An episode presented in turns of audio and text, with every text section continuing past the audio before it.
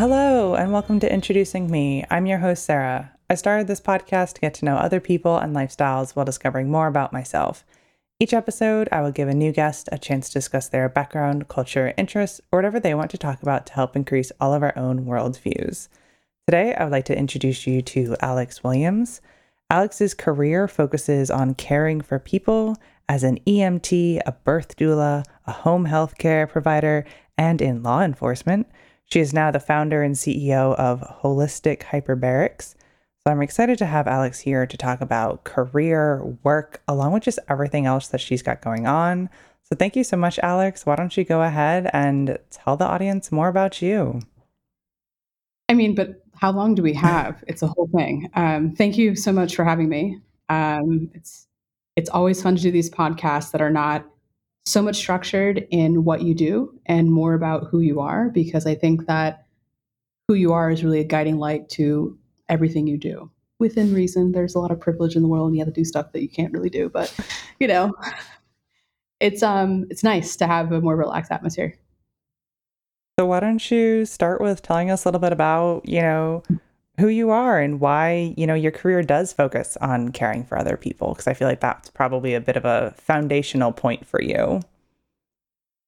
Yeah, um let's take it back. Uh, I am the granddaughter of Black Panthers um, and they are children of the South.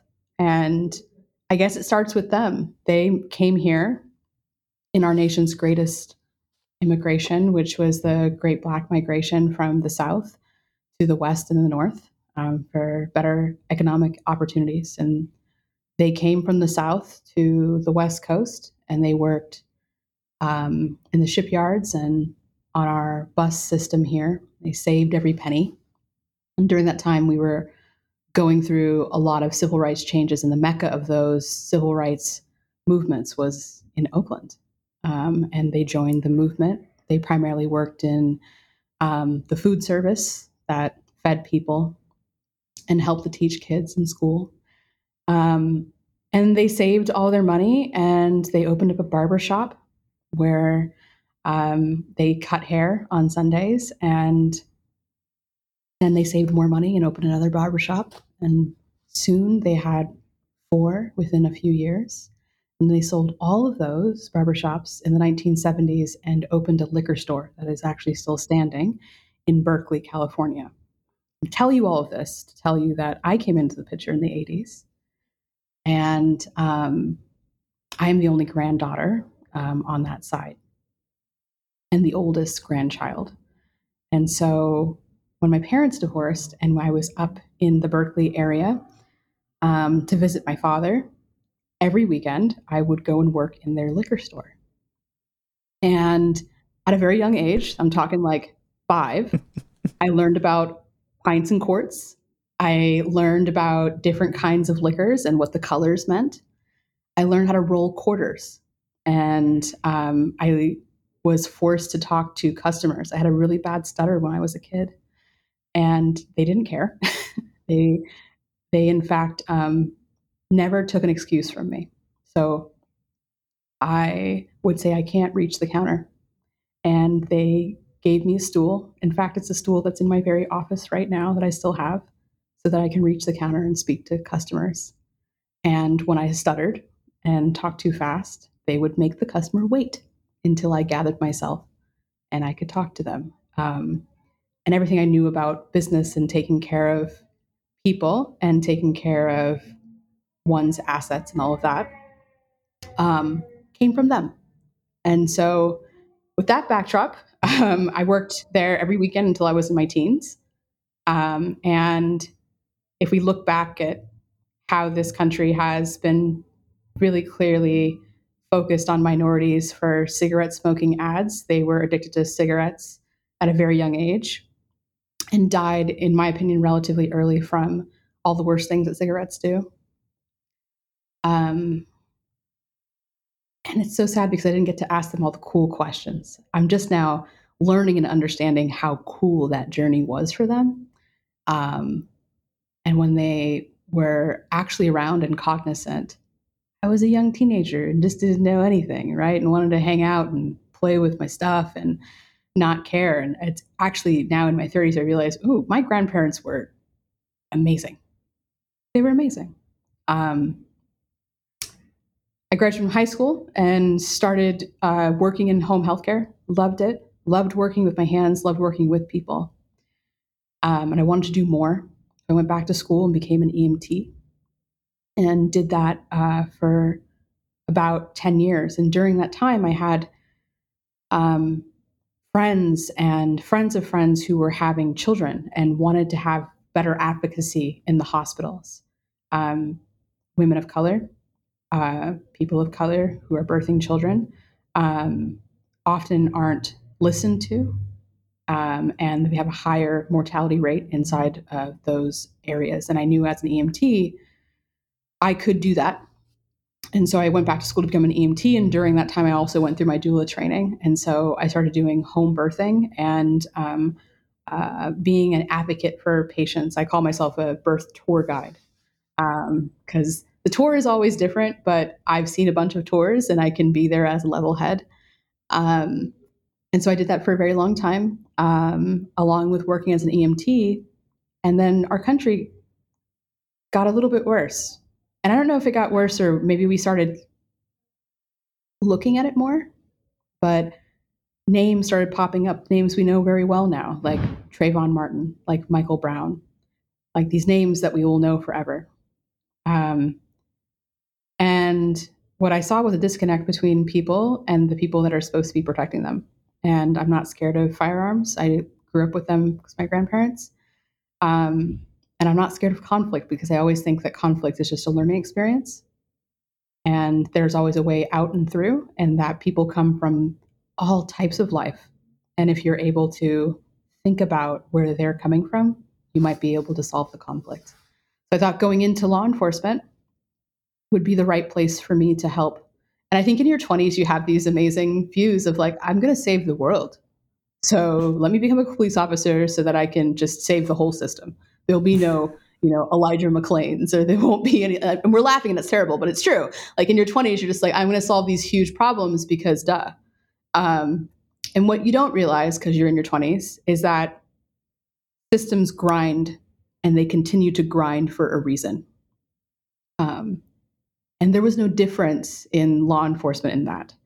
I had a wonderful and terrifying and formative experience in uh, the police academy. I will never forget that time.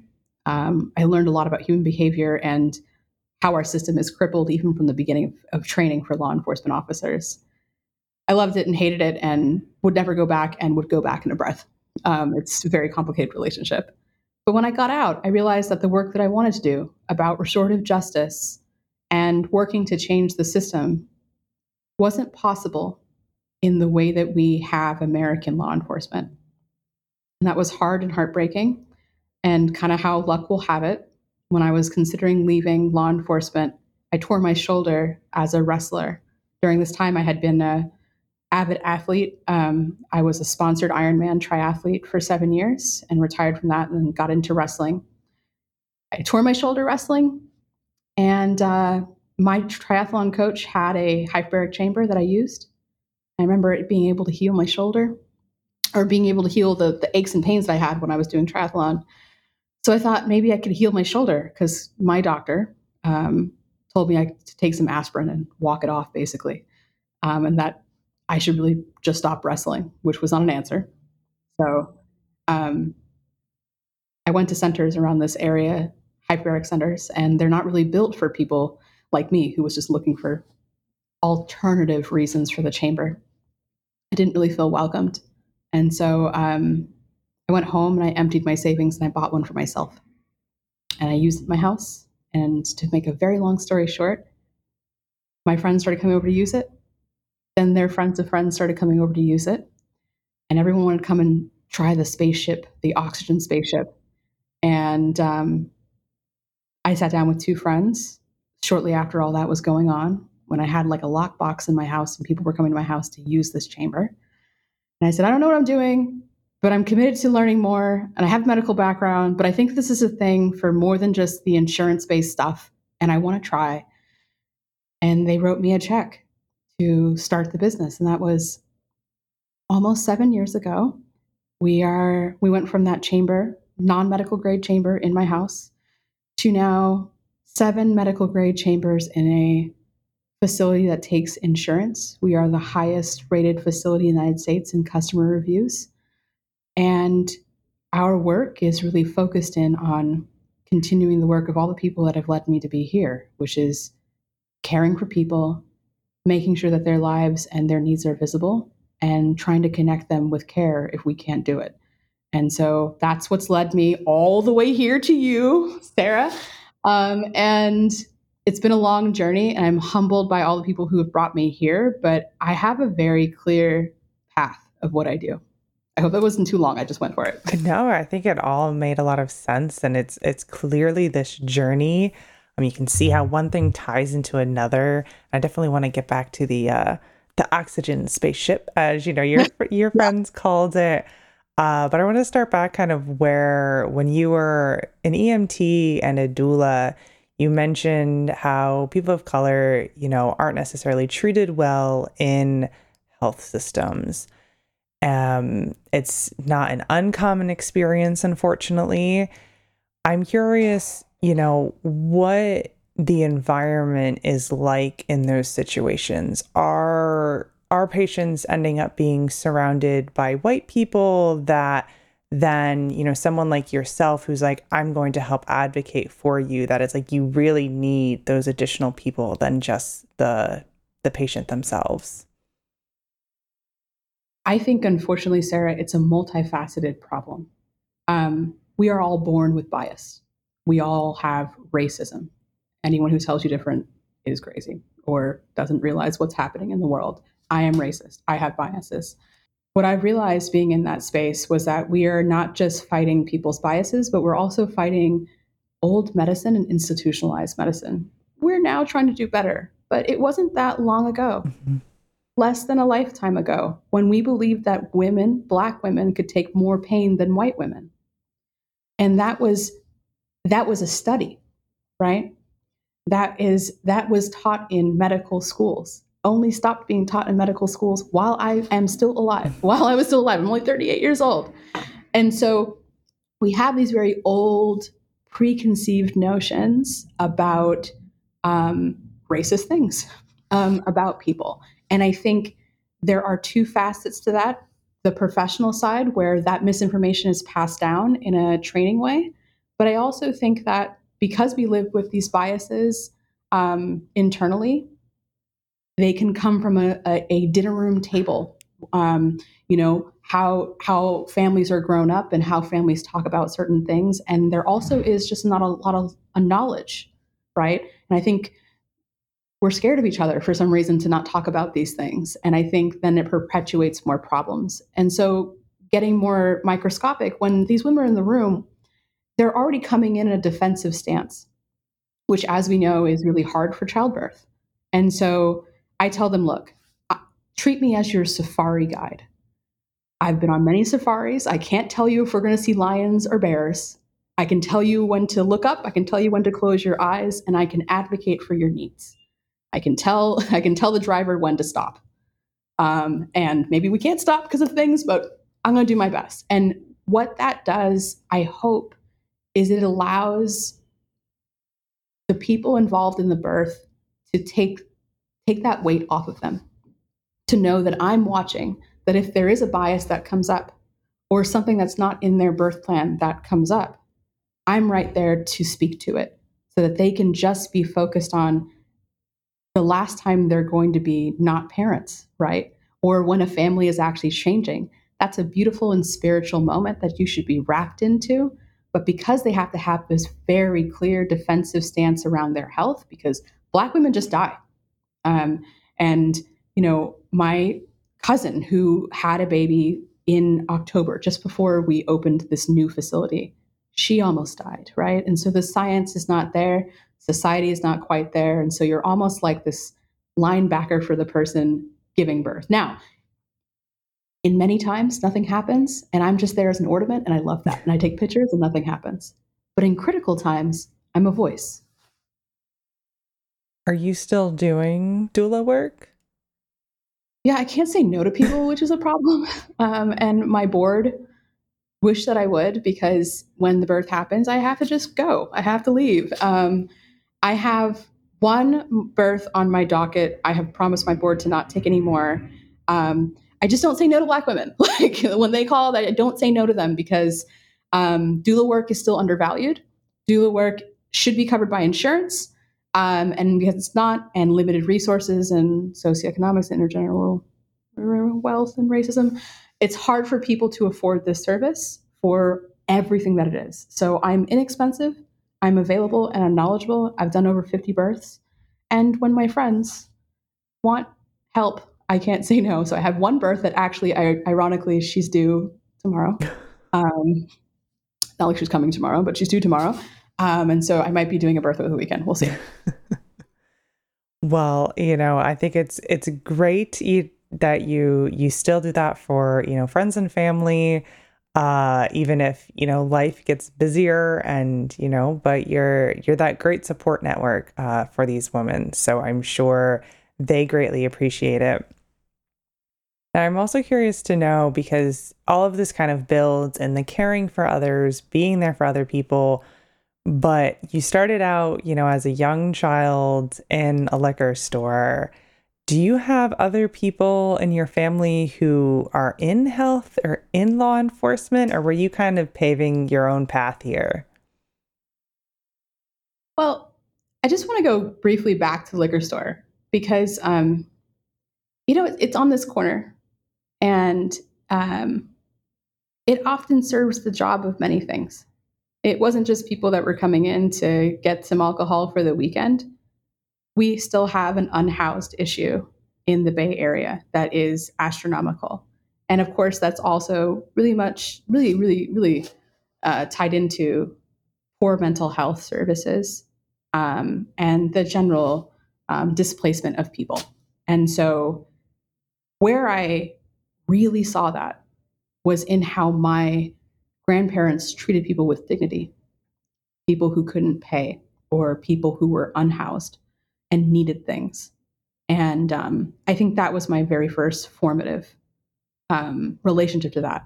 Also, my grandmother um, worked in nursing homes, and we knew about that work. It was hard work, but she enjoyed it, and she's a Christian woman. Um, and she's an immigrant. That's my mother's mother. So my father's is the Panthers. My grandmother was an immigrant from South America. Um, and I knew about that kind of caretaking, but we were always raised to put others in front of yourself um, if you have the privilege to do it. Um, and so I didn't have direct examples of healthcare, um, really, um, but I knew that I wanted to work with my hands. I knew that I wasn't scared of conflict. Um, and I knew that I wanted to work in emergent situations because it doesn't raise my blood pressure. My whole thing is like, emergencies are just quick things you have to solve. They're just quick problems you have to solve. Um, and conflict is just about understanding everything. Yes, you have this very calm nature, it seems, about you that I think puts you in a good position for emergencies, conflict that I think a lot of people would would tend to struggle with. It's scary. It doesn't stop being scary on the inside, but I've learned also from my grandparents like showing that kind of emotion sincerely doesn't help the situation. Um, so it's been, I've had that gift, and not a lot of people do. And even when the ones that do train with us, especially like in law enforcement, you, it can't be taught. Yes. Now, you mentioned how you were a triathlon, a sponsored triathlon, and you were also a wrestler. Um, I think most people, when they think about wrestling, think about men's sports, but it's not like women's wrestling doesn't exist. So, can you share a little bit how you got into that athleticism? Um, sure. I think my weight has fluctuated a lot as a human, and there is a weird and crazy culture that really fosters skinny people. Um, and I got into triathlon and became a triathlete um, I was watching it on TV with my dad one day. Um, the Ironman was on TV. It was like a Sunday in the fall. And, you know, there was like a thousand Mel Gibson movies on, but like the only thing to watch was Ironman. And I thought, how crazy is this race? I had never seen a triathlon before. I had never watched one before. And uh, we watched it. And at the end of it, I was like, I need to do that. And I don't think my dad believed me. Um, and I'm the kind of seven persons when you say I can't do it, and I know that I can, I have put every resource. So um, I bought a triathlon bike that had clip in pedals. And at the time, I didn't know that shoes clipped into pedals, and that was crazy. Mm-hmm. Um, I I, I could swim, I could run, and I can bike, but not to that level. And I just built myself up. And during that time, I ended up losing over 100 pounds and then became really good. Not good enough that I would say that I should have been sponsored, but it was like more the story than it was like me being great. Like I only podiumed once and it was like not that many people to beat to get to the podium. So I'm not going to say that I'm like a beast, but the one thing in me was that I never quit. Um, and the discipline I miss the discipline. I miss the waking up at 4 a.m. and working out until 7 and then working on the ambulance for a 10 hour shift and then coming home and swimming a mile and a half in our in, in the pool and then you know eating food and like watching uh, law and order svu and then cutting everything off at like nine o'clock to like do it all again i miss those times but um yeah i um when i did ironman I told myself I'd do it a few times and then I would retire. And I did it. I did it a few times and I was like, yeah, just, I think I'm done.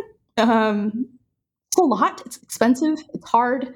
Um, there wasn't a lot of people of color that was doing it at the time. So it was weirdly lonely. Um, and then I switched to wrestling, which I did in junior high school. Not great. They called me the pancake because I would just like flop on people when I was in high school. Um, but uh, as an adult, um, with agility and ability and a little bit of um, athletic prowess from doing triathlon, I just joined an adult league. And no, it's not like, you know, The Rock or anything like that where we're coming in and we're having a soap opera. It is, um, it's like Greco Roman. Everyone's in spandex with headgear wrestling. And what I loved about wrestling, and everyone tried to get me into Brazilian Jiu Jitsu. Um, I hate Brazilian Jiu Jitsu because your object is to hurt the person in wrestling, it's this very romantic moment where you and hopefully your opponent has trained to a level in which both you the same weight, but if you did the homework and the work to understand how to move the body to eliminate the other person, um, it's a meeting of the minds. And you're not hurting them. If you're hurting them, you're doing it absolutely wrong and it should end. Um, if you're doing it right, it's two professionals coming together to best each other mentally. Um, and that's what I loved about it. Um, and then, of course, I had this damn business, and then everything's gone to crap because you know the business is like a child, and it takes your whole life. So I miss it every day. So, do you think you'll have the chance to get back into wrestling or some mm-hmm. other unknown yet athletic feat? I need to be less ambitious. Okay, don't say that to be cocky. It's like maybe a cry for help. If someone's out there, please come help me. Um, I'm tired of the healthcare system and how it's built.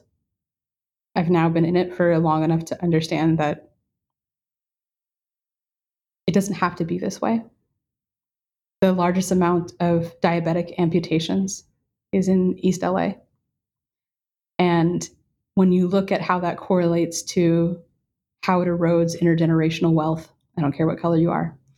It's a direct correlation. And we know that the people who are suffering the most from that have been suffering of other discriminations in this crazy country that we're in. But that one disease can be solved, but um, we don't do enough. And so it's things like that that keep me up at night. And then I try to build programs around it and try and get investors around me. And that's why I started my nonprofit to see if someone out there shares my vision. Um, because there are simple problems that these chambers solve that if I was completely fiscally unleashed, we could make instrumental change and perhaps restore whole generations of people to their wealth. And so if I can turn that part off, I could go back to wrestling. Um, now I just have to suffice with like my 45 to 50 minutes in the gym a few times a week when I can steel myself in the morning and have the discipline to go to bed on time. Um, I have a beautiful wife, two hairless cats, and one hairless dog that kind of make the house crazy until like 11:30 at night. Um, yeah, I would do it. But no, there's too much to do. I think that comes with some territory sometimes as growing older, finding that balance in life. Now, you mentioned, you know, again, kind of these chambers and how they can be really life changing. So, can you share a little bit of the maybe the science, the medical behind these chambers, uh, but not at the wholly scientific level that uh, I can understand it? no, I got you. I got you. We're going to go a couple places. We're going to go into the sky and then we're going to go into a soda bottle. Okay. Um, at its most base level, hyperbaric oxygen therapy is the application of pressure and oxygen. And we are so fragile as human beings. We do really well at sea level. When you start mixing that up, um, we get very fragile. And hyperbaric is the ability for this therapy to deliver around 1,200 times more oxygen molecules than you can breathe in every breath. And I want you to think about your body um, as a capitalist society. So just think that everything within your body requires oxygen. And as we get older, we have more construction everywhere that we need to pay for. But everything we do costs money. Me talking to you, you listening to me, it all takes cellular energy our currency is oxygen. It helps us make that energy. So whether you're healing or you are um, performing, it is all part of it. So when we think about how essential oxygen is, of course we want more of it. What's in your pocket? How many dollars do you have in your bank account? What if I told you I can give you 1,200 times more? You'll perform better. That's the base level of what hyperbarics is. How does it work? We'll keep it as simple as soda. Um, you know, when you go to the go to the store, I don't know. Have you ever drank uh, Coca Cola before? Mm. I'm sure you were like, you know, we're not we're not far in age, so I'm sure you went to like, um, you know, the kids' parties where the um, where they handed out like the two liter jugs of soda, right? And when you get them off the shelf, you don't see any bubbles in them at all, right? You just see what looks to be flat soda. What happens when we open it? Bubbles. They come out of virtually nowhere, they expand, and then they bubble to the top. That's called the Koch effect, the movement of gas through our body. Now, when you're getting into the chamber, I'm bottling you. You're a soda. I'm putting you in the chamber and I am forcing more gas into your fluid. I'm making those gas molecules smaller and closer together so that you can take in more of them all at once. And as that as that pressure increases, you get more oxygen molecules. And then as I decrease the pressure at the very end, all of that oxygen then flows deep into your tissues. It doesn't come out your pores. That's not really how it goes. It goes further into your body, delivering more oxygen to tissues. Just think about if you have like an open wound or you have issues with circulation, it helps with all of that. It also helps to uprate, upregulate um, genes and downregulates genes. So you and I can sit here and talk about how all the ways it does the things, but basically, I always say hyperbarics heals nothing, but is the catalyst to everything. Um, and that's what we do here: is we catalyze the body to work optimally. And we do that by giving you more cellular cash. I hope that made some sense. I think it did. Yeah. It's, you know, as medicine and the world of health does change and hopefully get better, um, there's all these different things that that end up out there. And it sounds like you're doing some great work. And you mentioned how for your personal journey, it started with kind of you buying your own machine and it seems like it you weren't really able to go somewhere um, because of kind of your situation and the need that you had. So are you helping because you said you're now taking insurance at your your business. Are you helping people with like are they always having doctor referrals or can someone like kind of like walk in off the street of like hey I'm having this issue might you be able to help? I like kind of yes, no, both there. Um, hyperbarics have been around for actually over 400 years mm-hmm. um, and used uh, uh, in a clinical sense uh, in the 60s and 70s, right? And we started to see insurance reimbursement in the 80s. Um, I did tear my shoulder and I went to facilities and they're not built for conditions like myself. But I read enough to understand that this was just a building block issue. This was just me not having enough oxygen to feel to heal my shoulder.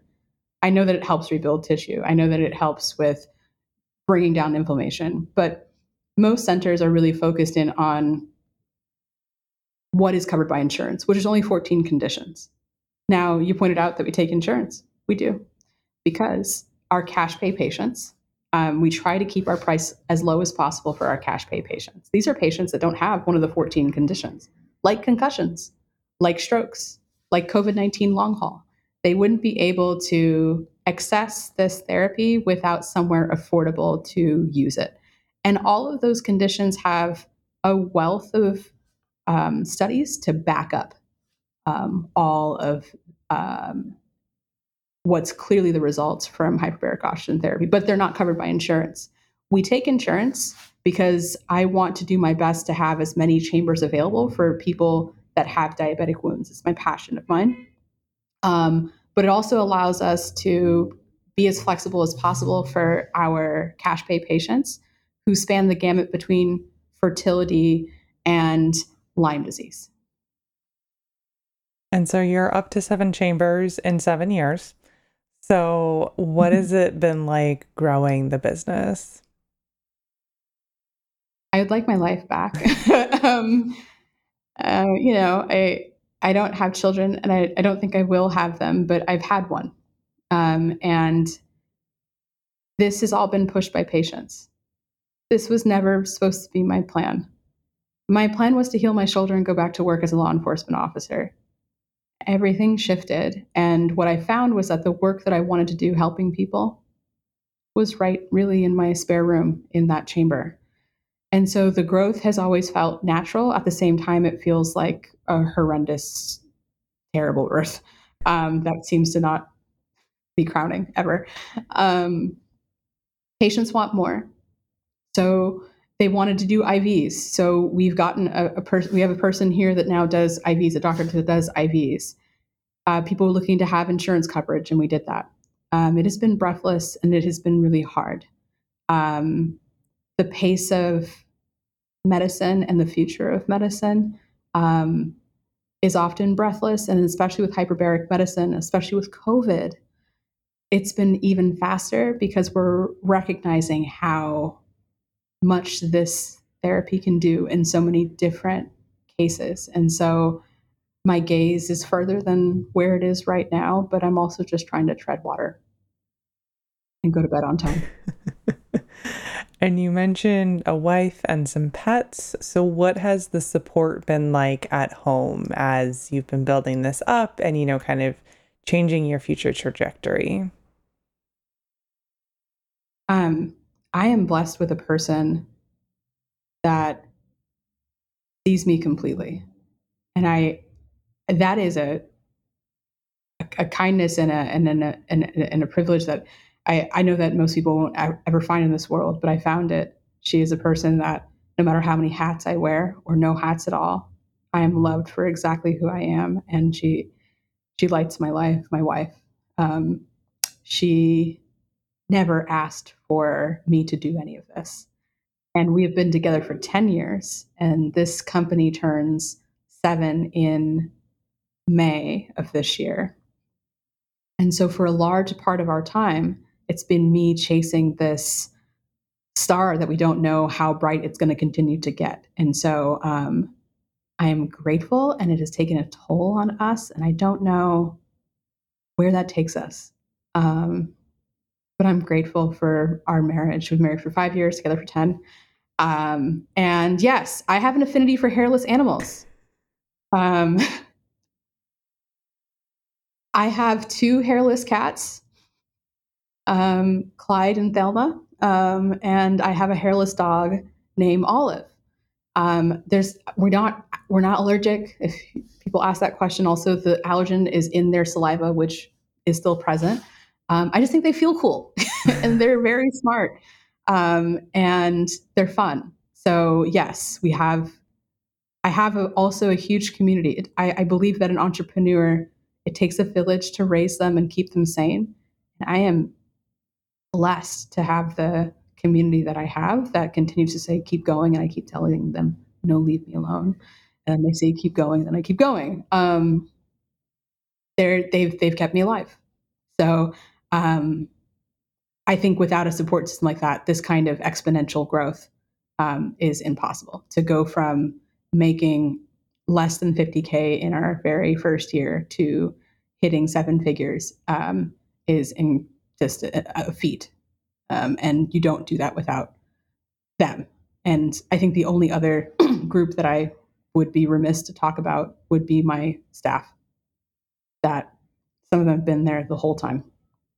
Um, and most of them have come along the way, but no one short of two years with me. And um, because I can't be everywhere all at once, they are the beautiful extensions of what we believe healthcare should be. So, yeah, the village is strong. Um, and it has to be because I fall hard on them.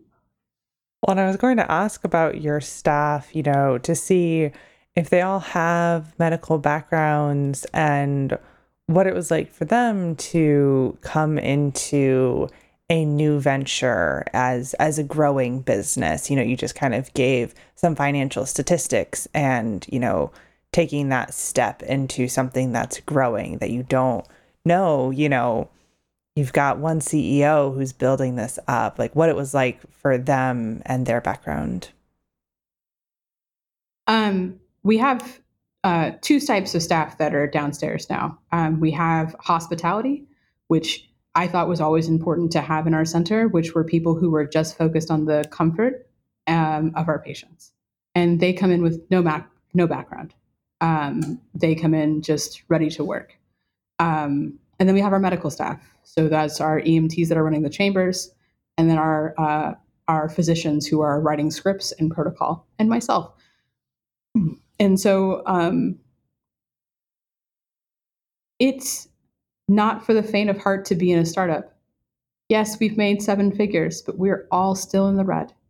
Um, we have a lot of ground to, to make up, and we need help. And even now, where we sit in this beautiful place that um, sits ironically in the same place where I went to massage school when I was 17, um, it's the same exact building, same exact suite. Um, we we are trying to find our footing for insurance right now.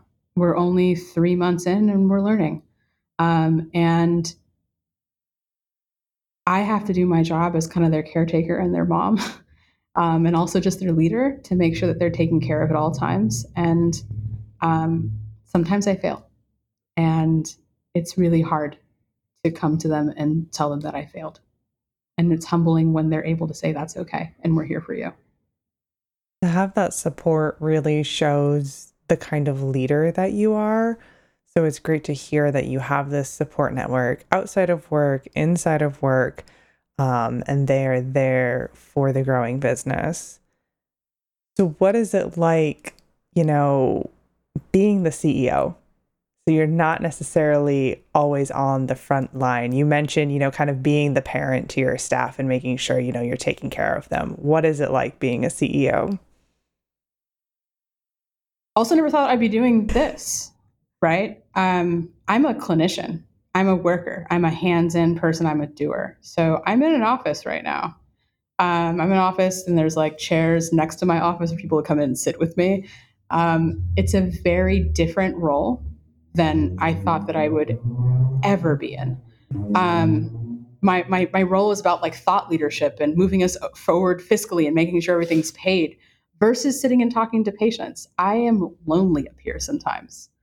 Um, I sneak down all the time to just go and talk to patients, and sometimes I just sit there.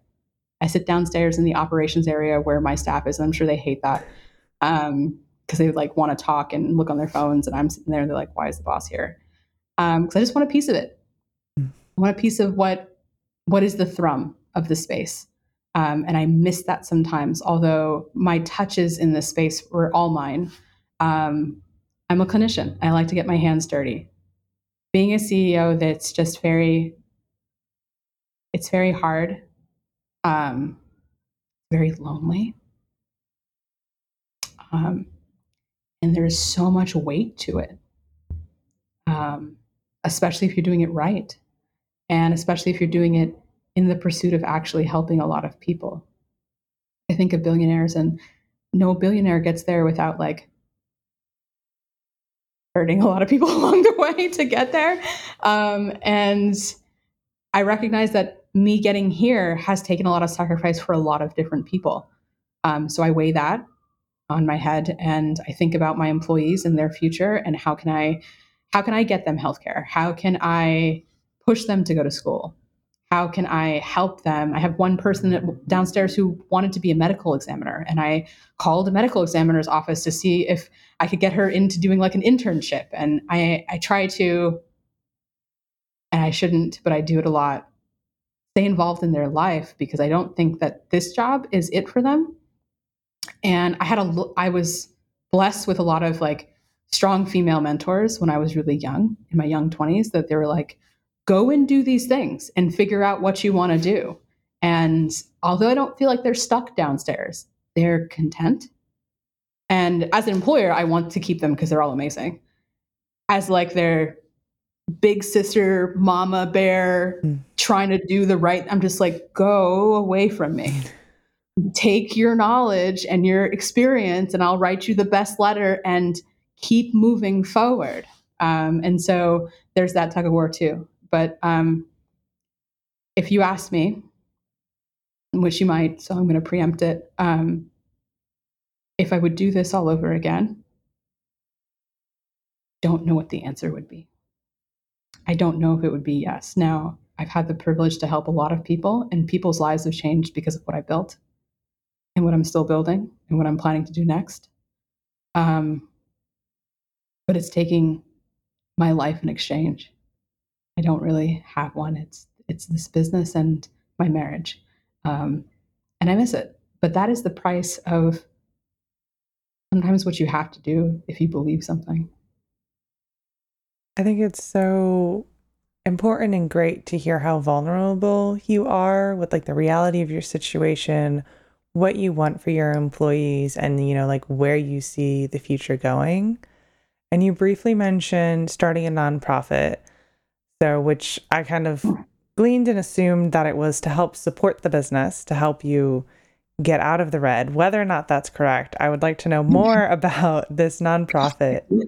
I don't think you can do it like that. um, um, yeah, hyperbaric for the people is what it's called. Um, we have so many people where the healthcare industry has failed them, and we can't take everyone who can't pay. Mm. I have to pay these kids. Um, need video games. um, I need a way to to subsidize people. I need breathing room to help the people that I want to help.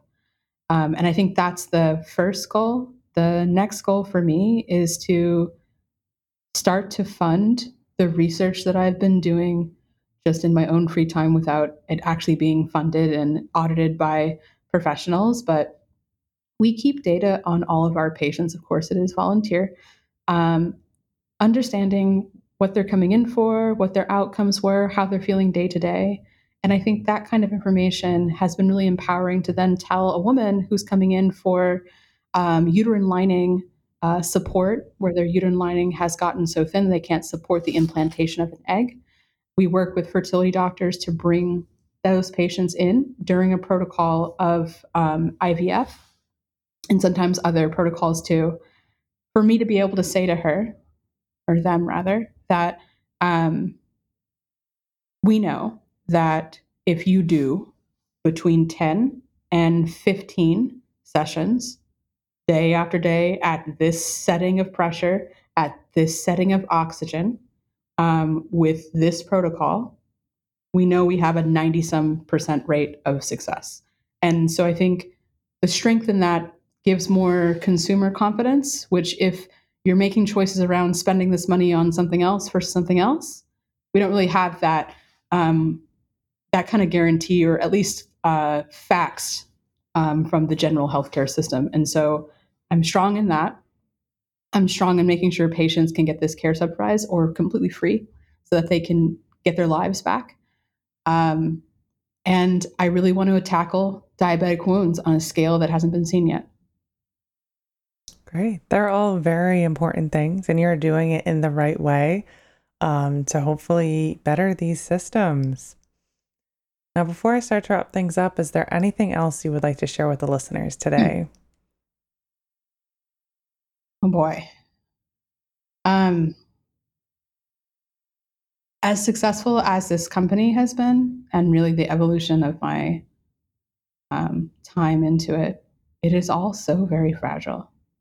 We live um, in a capitalist society, not just our bodies, but um, in this country. And um, it is difficult to live the values that I'm trying to live with my company. And there's a reason why the centers around me didn't take cases like mine because they make more money doing so, doing other things.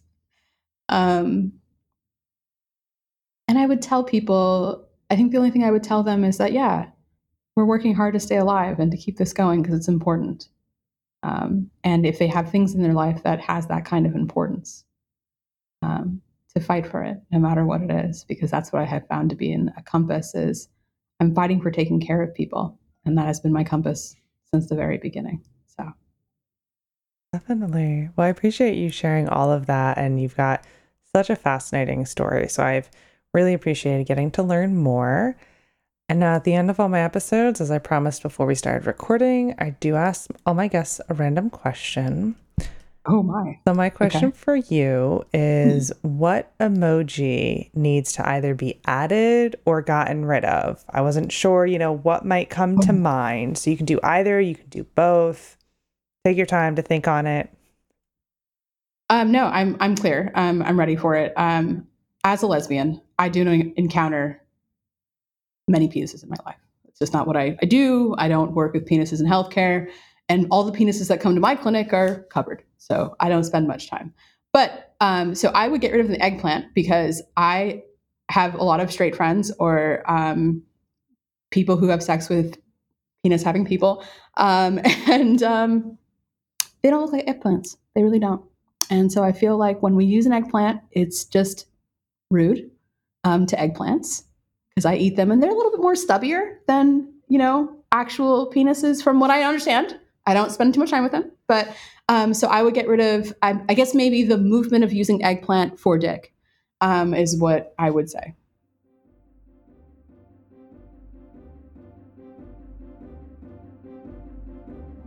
All right, that brings this episode to a close. If you would like to connect with Alex's business, uh, her website and Instagram will both be in the description so you can learn more about the success and treatments that they are working with. And if you'd like to connect with Alex directly, her LinkedIn will be there as well. So feel free to connect with her. And if you would like to connect with the podcast, our website is in the description. We are on LinkedIn, Facebook, and Instagram. So feel free to support those pages. If you would like to support the podcast monetarily, there is a link to do that as well. And if you'd like to be a guest on the show and share your story, my email is in the description. That is always the best way to reach out to me. So, thank you so much, Alex, for spending time with me today, and to my listeners for taking the time out of your day to hear a new story. Until next time, bye. Thank you, Sarah. It's been an honor. Bye.